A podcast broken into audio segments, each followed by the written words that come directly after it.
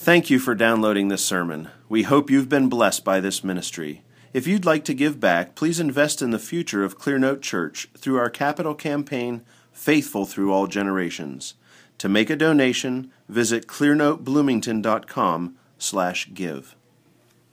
How many of you know, uh, personally know a member of the Crum family? Please raise your hand. Okay. We have uh, the joy of having Mr. and Mrs. Crum with us, David and Jill, this morning. And David Crum will be preaching for us this morning. David is the pastor of Bishop Cummins Reformed Episcopal Church in Baltimore, Maryland. And uh, I think it looks like his whole family is here today. Is that right? Is that pretty much, well, more or less. Yeah, Peter's probably not here. So close. So we're very glad to have you, brother. Uh, please come and um, open your hearts to Pastor Crum as he preaches to us.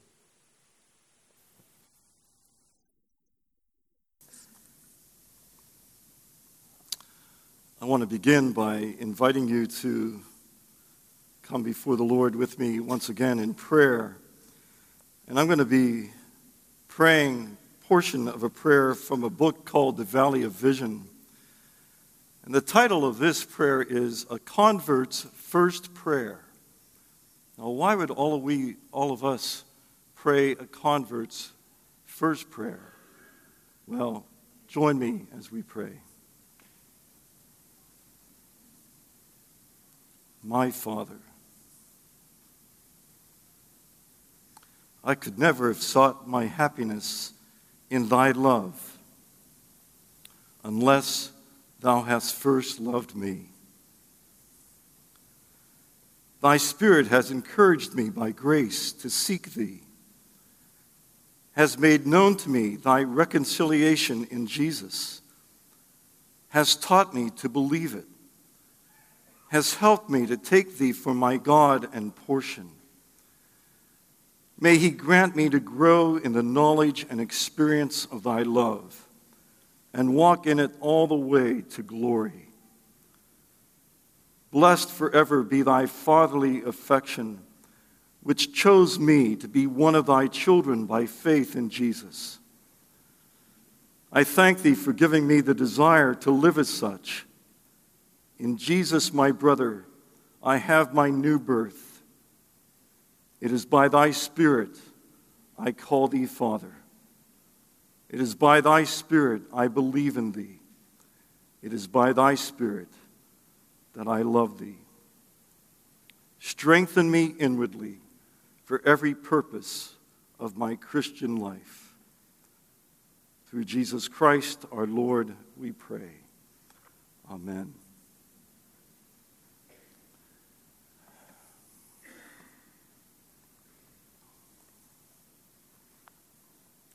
I found when I traveled here, I didn't bring a Bible with me. Pretty bad for a pastor not to bring a Bible.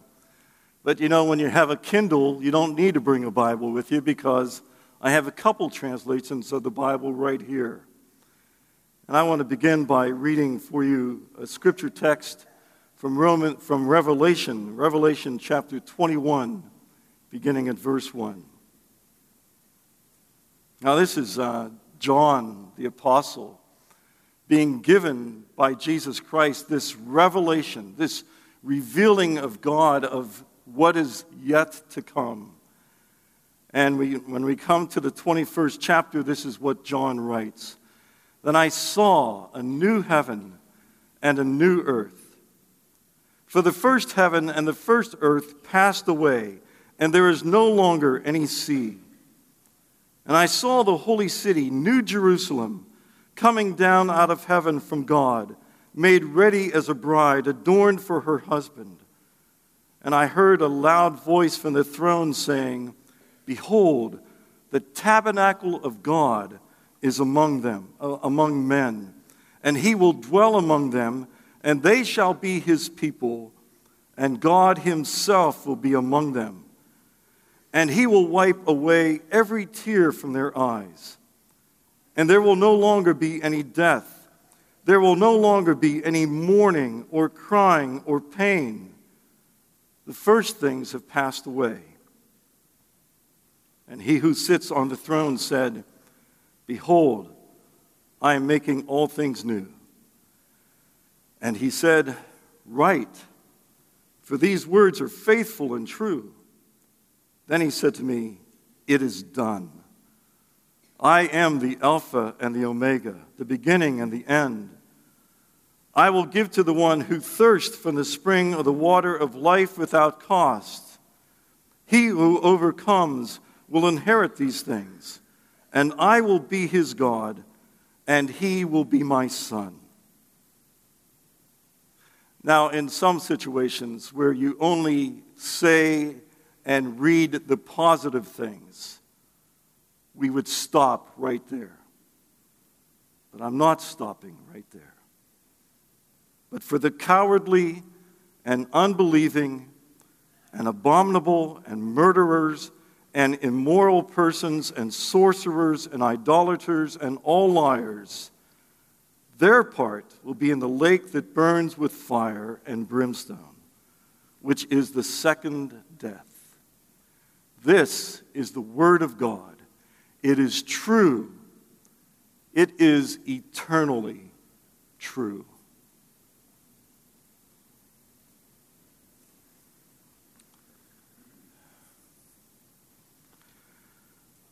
I can't remember if it was Monday night or Tuesday night.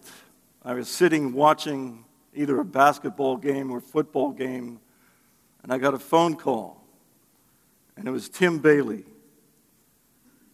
Tim Bayly hasn't called me on the phone for I don't know how long. But I knew that uh, arrangements had been made for my family to stay at his house. So I thought Tim was calling to say something to me about uh, not breaking too many things while we were staying in their house. But that wasn't it. Tim was calling to say that the um, elders had voted and he was calling to invite me to come and preach today. And I said, Tim, it's like 8:30 at night. I'm very tired. This is not the time to ask me if I'm going to preach. I can't even think about that. Plus, I'm going to be on vacation. You know, and if you're on vacation, you want to have a good time, you want to relax. And come Saturday, my family's going to get together, and how can I be thinking about preaching? But I said, you know, what, a, what an offer, what an invitation. I'll call you back tomorrow morning. Then, remembering that it was Tim, I said, I won't call very early. You know, I'll, I'll wait till like 10 or 10.30. Tim said, no, I've changed my ways. You, you can call earlier. Oh, but I don't get real good reception at my house, so just leave a message if you don't get me. yeah, all right. So then I said, Well, I mean, what would I preach about? And he said, You know, just, just pull out one of your old sermons. I said, I'll pull out one of your old sermons. That would be better. He said, No, uh, you know, what have you been preaching on recently? And so I told him that during Advent, uh, I had wanted to preach to those who would be visiting the church who are not believers. And so I had a series that each of the sermons began with the, the question, why? And I said I had just preached the sermon called, Why Should I Want to Have Eternal Life? Why should I want to have eternal life? And Tim said, that would be a good sermon. Why should I desire eternal life? Stop and think about this. There are people who, um, they're not too crazy about this life. Why would they want eternal life? And yet, this is one of the two major aspects of the Christian message. The other one is forgiveness of sin that this is what coming to Christ brings forgiveness of sin, but the other is coming to Christ brings eternal life. And some people would say, I don't want it. We all view life, this life or the next, in various ways. Perhaps even as many different ways as there are people. One pers- person looks at life and thinks, life is good. Some of you may be thinking that right now after having a nice time of uh, celebration with family. Life is good. This person reflects on his childhood and regards it with great satisfaction. He would say, I had a happy home, good friends, a sound education. I had an excellent preparation for becoming an adult. And now, as an adult, he says that he likes his job, he enjoys his free time. You know, he can go to IU basketball games, can go golfing. He enjoys his free time and he looks forward to the foreseeable future. Life is good. In terms of eternal life, he may either expect that life after death will simply be more of the same, more of what he has been accustomed to, or he may think that this life is all there is. You know, you only live once, so Enjoy life while you can. Once this life ends, that's all there is. Another person looks at her life and thinks, life stinks. This, woman says, My childhood was a mess. My father abused me. My mother was constantly working or constantly high on drugs or constantly depressed, or you fill in the blank. I feel like no one cared for me. Certainly, no one ever loved me. I don't even know what love is. And then this person says adult life is no better. If anything, it may be worse. You can't trust anyone. Everyone just uses me. I'm tired all the time. I'm alone and lonely. And as far as eternal life is concerned, who would want eternal life? I'll be glad when this life is over, although I admit I am scared when I think of the prospect of death. Why would I want to live forever? Eternal life? You've got to be kidding me. Now, I imagine that there are those in this room who fit that first category life is good. But I imagine that many of us fall somewhere between those two extremes.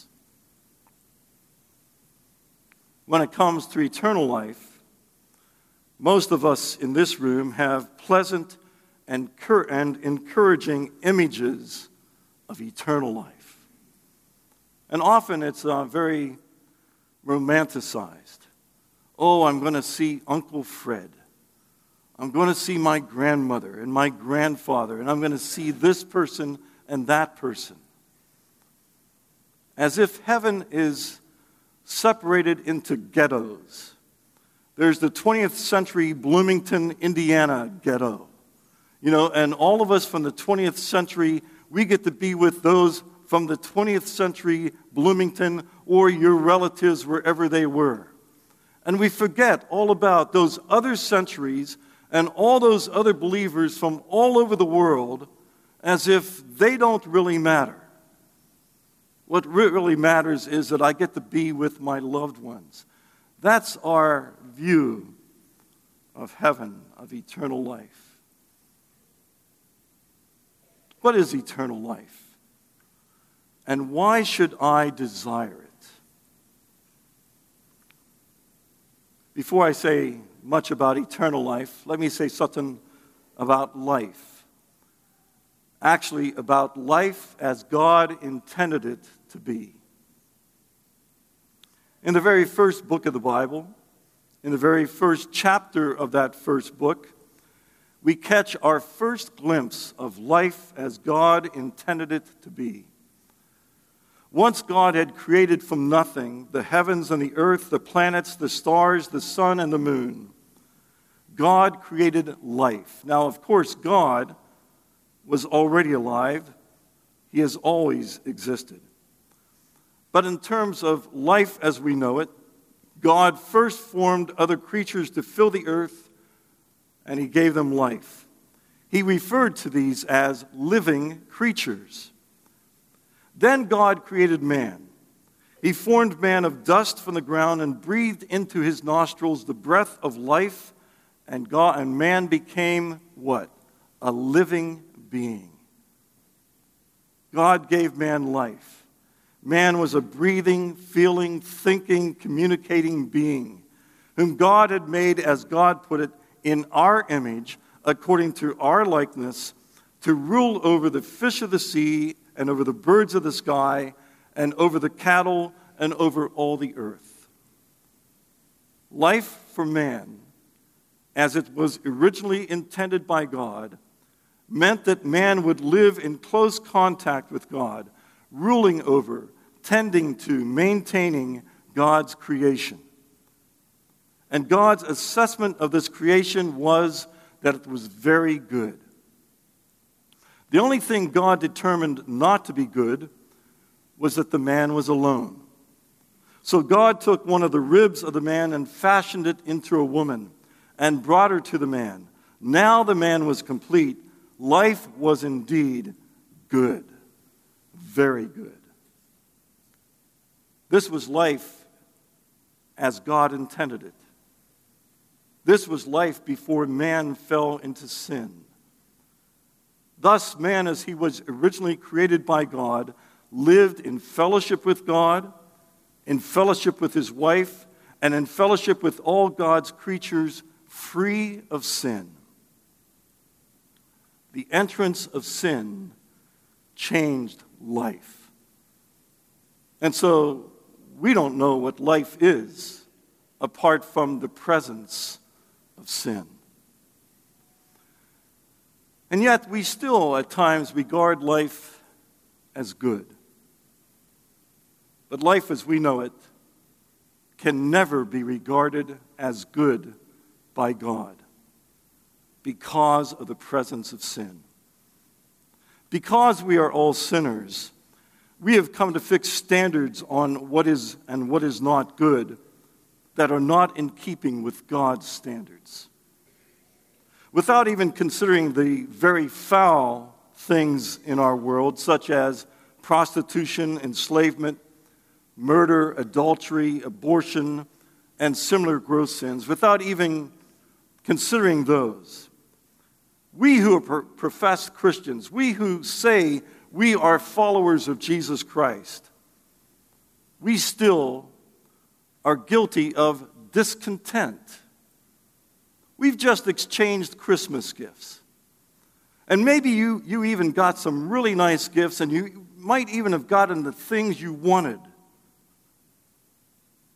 But there's always something more, isn't there? There's always something you don't have there's still always something that you'd like to have. We have this sin of discontent. Also, neglect of people in need. And you may be really good at volunteering at the community kitchen, of helping others that you see who are in need, but still, there are times, let's face it, we neglect those who are in need. It may be people within our own families. We have jealousy toward one another. It's commonplace, and yet it's sin. We also fail to worship God. I mentioned that here in this worship service. And I have to say, I'm about as guilty as, of this as anybody could be this morning. While you're waiting to preach, especially when you're a guest preacher, you know, this isn't my pulpit.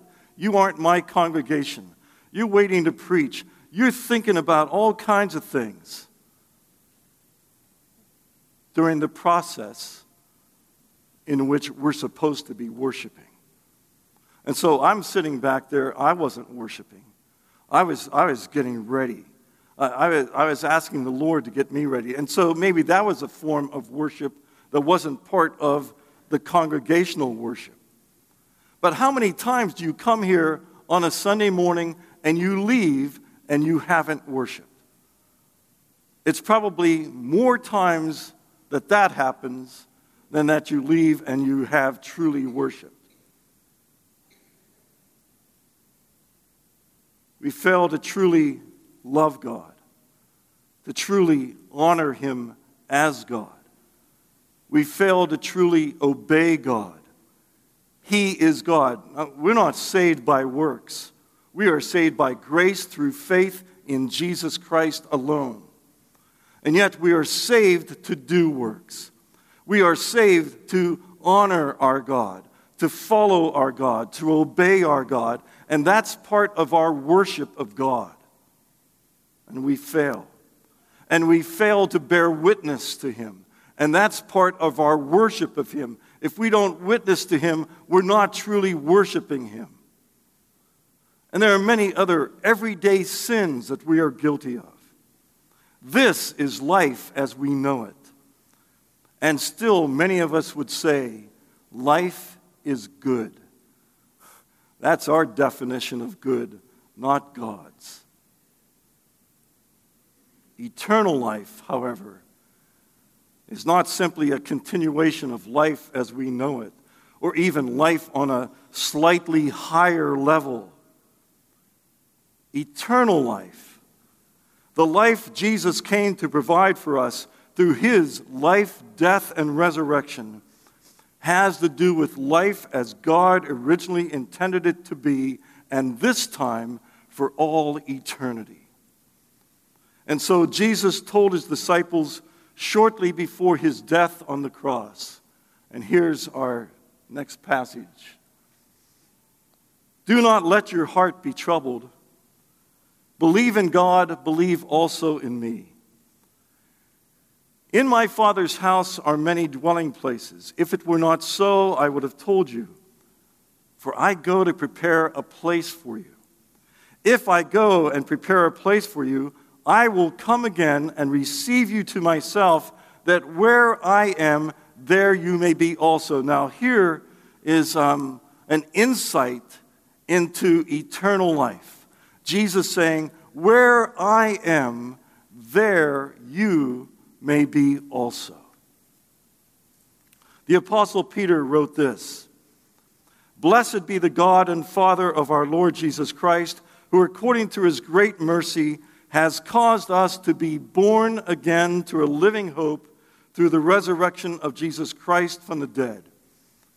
Born not of the blood, nor the will of man, nor the flesh, born of God, caused to be born again to a living hope through the resurrection of Jesus Christ from the dead, to obtain an inheritance which is imperishable and undefiled and will not fade away, reserved in heaven for you who are protected by the power of God through faith for a salvation ready to be revealed in the last time. Now, I don't know if this just um, sounds like some great speech to you. Instead, listen to the Word of God. The Apostle Paul wrote, and here he's thinking of our experience in this life and the experience we have in the life to come. There is one glory of the sun, and another glory of the moon, and another glory of the stars, for star differs from star in glory. So also is the resurrection of the dead. It is sown a perishable body. That's our experience now. It is sown a perishable body, it is raised an imperishable body. It is sown in dishonor, it is raised in glory. It is sown in weakness, it is raised in power. It is sown a natural body, it is raised a spiritual body. If there is a natural body, there is also a spiritual body. So also it is written, The first man, Adam, became a living soul. The last Adam, that is Jesus Christ, became a life giving spirit. However, the spiritual is not first, but the natural, then the spiritual. The first man is from the earth, earthy. The second man is from heaven. As is the earthy, so also are those who are earthy, and as is the heavenly, so also are those who are heavenly. Just as we have borne the image of the earthy, we will also bear the image of the heavenly. Now I say this, brethren, that flesh and blood cannot inherit the kingdom of God. Very precious to us is the idea of covenant and, and the covenant relationship that God has with families. And still, no one is a son of God simply because his mother or father is a believer.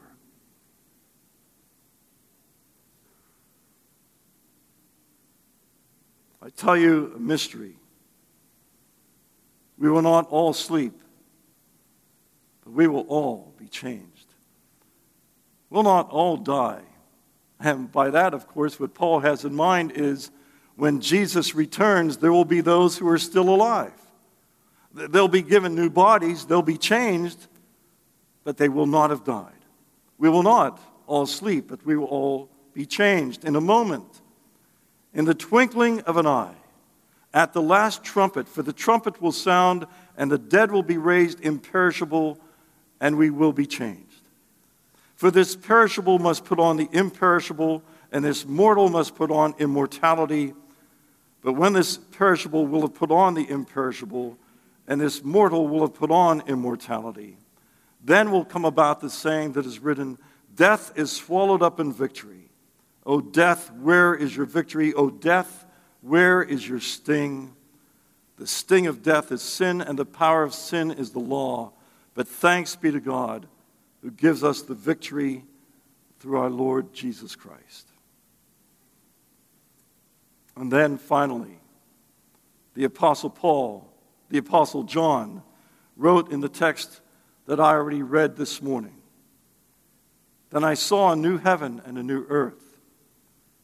For the first heaven and the first earth passed away, and there is no longer any sea. Now, that statement, there is no longer any sea, is very troubling to people. Uh, members of my church back in Baltimore a number of them have um, summer homes. They call them summer homes uh, in Oceanside, Maryland, and in Delaware. They call them summer homes, but they seem to be gone almost every weekend. They go to these homes. They love to go to the shore. They love to go to the beach. Then they read, and there is no longer any sea. Does that mean that in this new heaven and new earth, there's no ocean, there's no sea? Here, it's an image. For, for the people of biblical times, the sea represented danger, the sea represented tur- turmoil. It was a threat to people. And what he's saying is, in this life that we will, we will experience, where there is no death, we won't be faced with fear and danger and turmoil. There is no longer any sea. And I saw the holy city, New Jerusalem, coming down out of heaven from God, made ready as a bride adorned for her husband. And I heard a loud voice from the throne saying, Behold, the tabernacle of God is among men, and he will dwell among them. And they will be his people, and God himself will be among them, and he will wipe away every tear from their eyes. And there will no longer be any death. There will no longer be any mourning or crying or pain. The first things have passed away. Now, of course, this morning, since I'm not Phil Henry, I won't t- take the time to exposit all of these texts. But I wanted to read these texts because I wanted you to get something of, of a sense of this life that is promised to us and that this is the life we yet have awaiting us. And it's not this life. And it's not just a higher level of this life, it's something so much greater. We must believe that Jesus has gone to prepare a place for us. This place is an inheritance that Jesus has obtained for us through his death and resurrection. We can't earn it, and, and we shouldn't even try to earn it. He has earned it. It's a place he has provided. And it is ours as a result of our faith in him. We believe in Jesus even as we have believed in God. We believe that Jesus is God, the Son, who came to give us life, even as Jesus said, Father, the hour has come. Here it is. Father, the hour has come.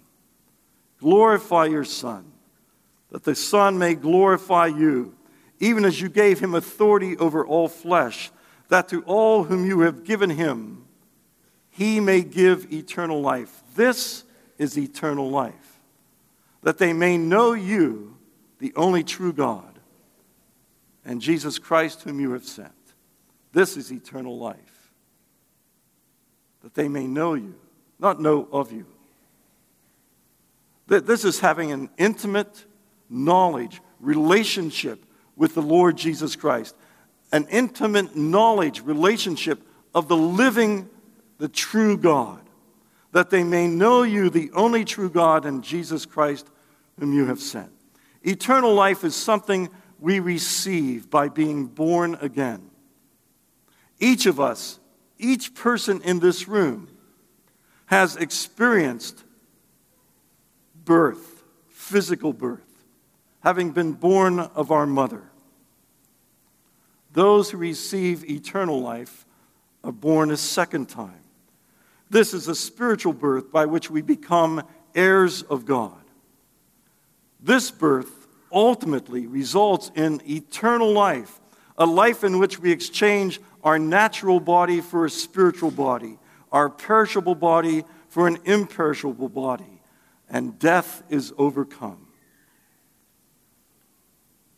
And then we will live as the first man and woman lived before the entrance of sin. God, in the physical person of his Son, Jesus Christ, will tabernacle, will dwell with us. I believe once we enter that kingdom of heaven, forgive me, but I believe we could care less about our grandmother and grandfather and mother and wife and husband the Lord Jesus will be there. And we will be with him. And not only be with him, we will be like him. Which means everyone else who is there will be like him. You, you look around here, and there are people that mean a lot to you. They're, they're close to you. You love them. And there are others you, you hardly even know. And perhaps some you don't know at all. M- many of you don't know me. I don't know you. We have an eternity to spend in the kingdom of God. Eternal life. Not 30 years, not 70 years, not 90 or, you know, 110, but eternity. And an eternity to spend with all people who will be like Christ. And we will love each other perfectly.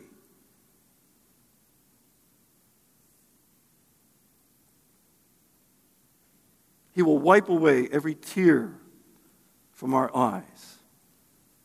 There will no longer be any death.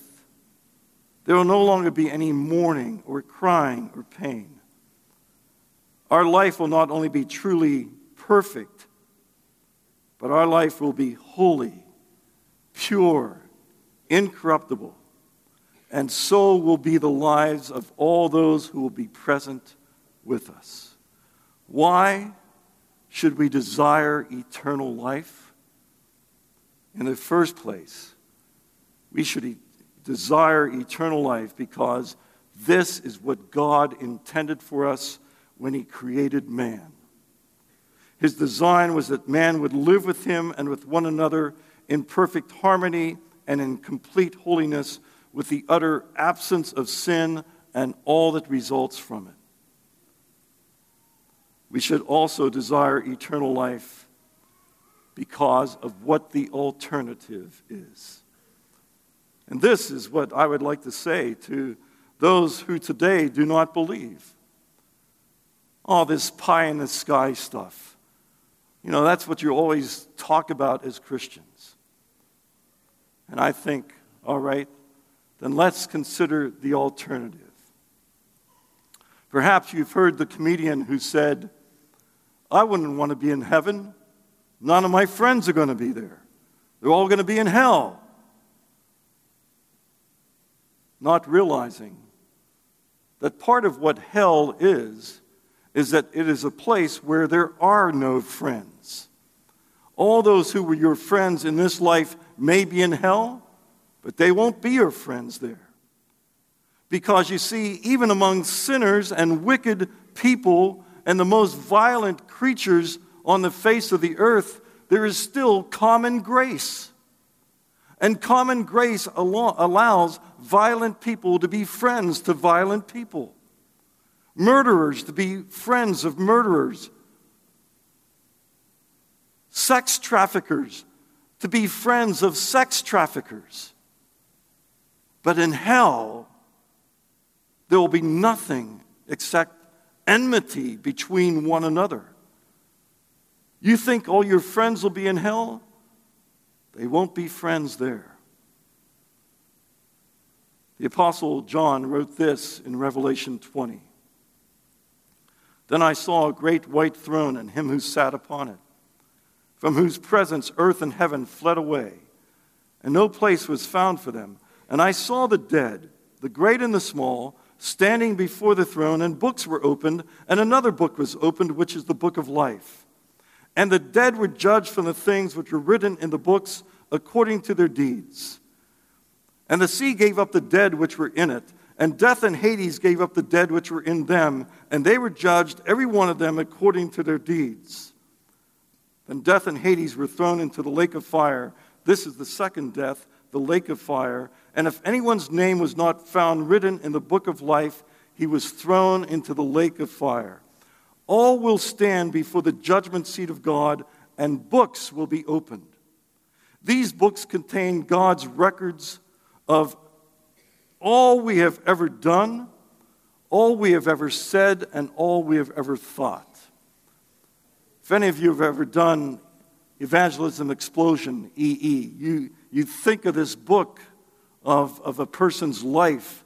And here's the book that in this book is written everything you've ever done, said, and thought. Now, in that book, there's some good things. You've done some good things. You've said some good things. You've even thought some good things. But let's face it, there are some things in that book you wouldn't want anyone to ever see. And God's going to open up that book.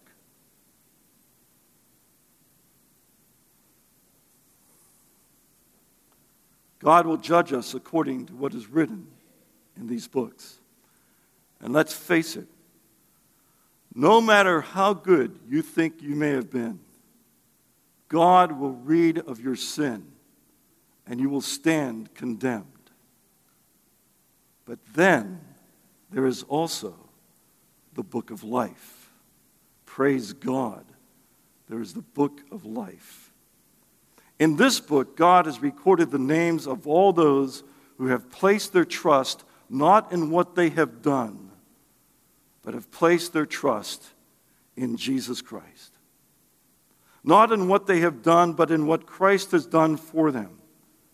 These are they who have believed in Jesus Christ as Lord and Savior. If your name is written in this book, you will be forgiven of the sin that is recorded in the book of your life. If your name is not written in this book, this indicates that you have not trusted in Jesus Christ when you came to die. You may have celebrated Christmases. You may have enjoyed Christmas concerts, and giving and receiving Christmas gifts. You may even have attended church regularly, even religiously. But if you have not trusted in Christ, repenting of your sins and relying on Him for the forgiveness of your sins, for the removal of your sins, then your sins will remain and you will stand condemned. And then these words, there in that last verse that I read from Revelation 21, these words will apply. But for the cowardly, and unbelieving and abominable and murderers and immoral persons and sorcerers and idolaters and all liars, and the list of sins could go on because it covers all of us. Their part will be in the lake that burns with fire and brimstone, which is the second death. Why should I desire eternal life? Why do we as Christians make such a big thing about having eternal life? Because this is what God made us for in the first place to live with Him forever in righteousness and holiness, in perfect peace and pure love, in uninterrupted happiness and true joy, so that we can experience life and be delivered from death so that instead of being tortured for our sin, we can be transformed into the likeness of Christ, ever living with Him. Joy to the world. The Lord is come. Let earth receive her King. Have you received Jesus Christ as your King? Have you trusted in Him? as your Savior? Do you believe He suffered and died for you? If not, receive Him today. Trust in Him today. Believe in Him and live. Know for certain that whoever believes in Him has eternal life. And there is nothing you should desire more for yourself, for your children, for your husband, for your wife, for your neighbors, for anyone. There is nothing you should desire more than eternal life. Life with God. Life in Christ. Let us pray.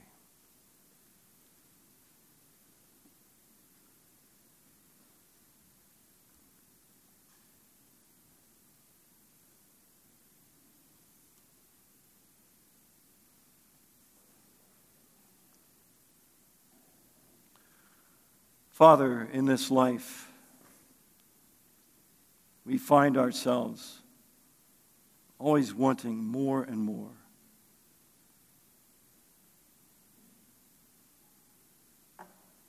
And we like to be comfortable. We like to be well fed, well clothed, nice cars. We like to have fun. We like to be entertained. Perhaps we even think of heaven as a boring place, and we're not sure we're going to like it there.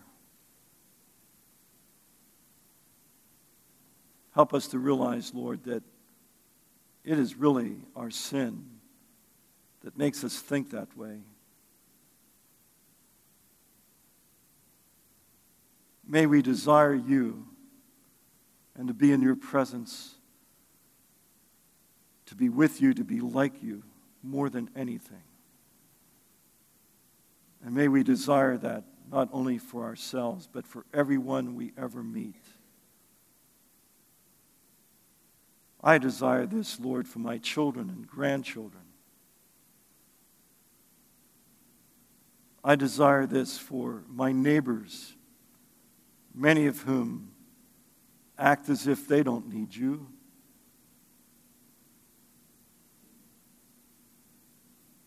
Thank you, Lord, as I prayed to begin with. Thank you for revealing yourself to me. Thank you for revealing yourself to those in this room who know you and love you. And now, O oh Lord, work in us by your Spirit that we may live for him who died for us and who rose again. Even for Jesus Christ our Lord, in whose name we pray.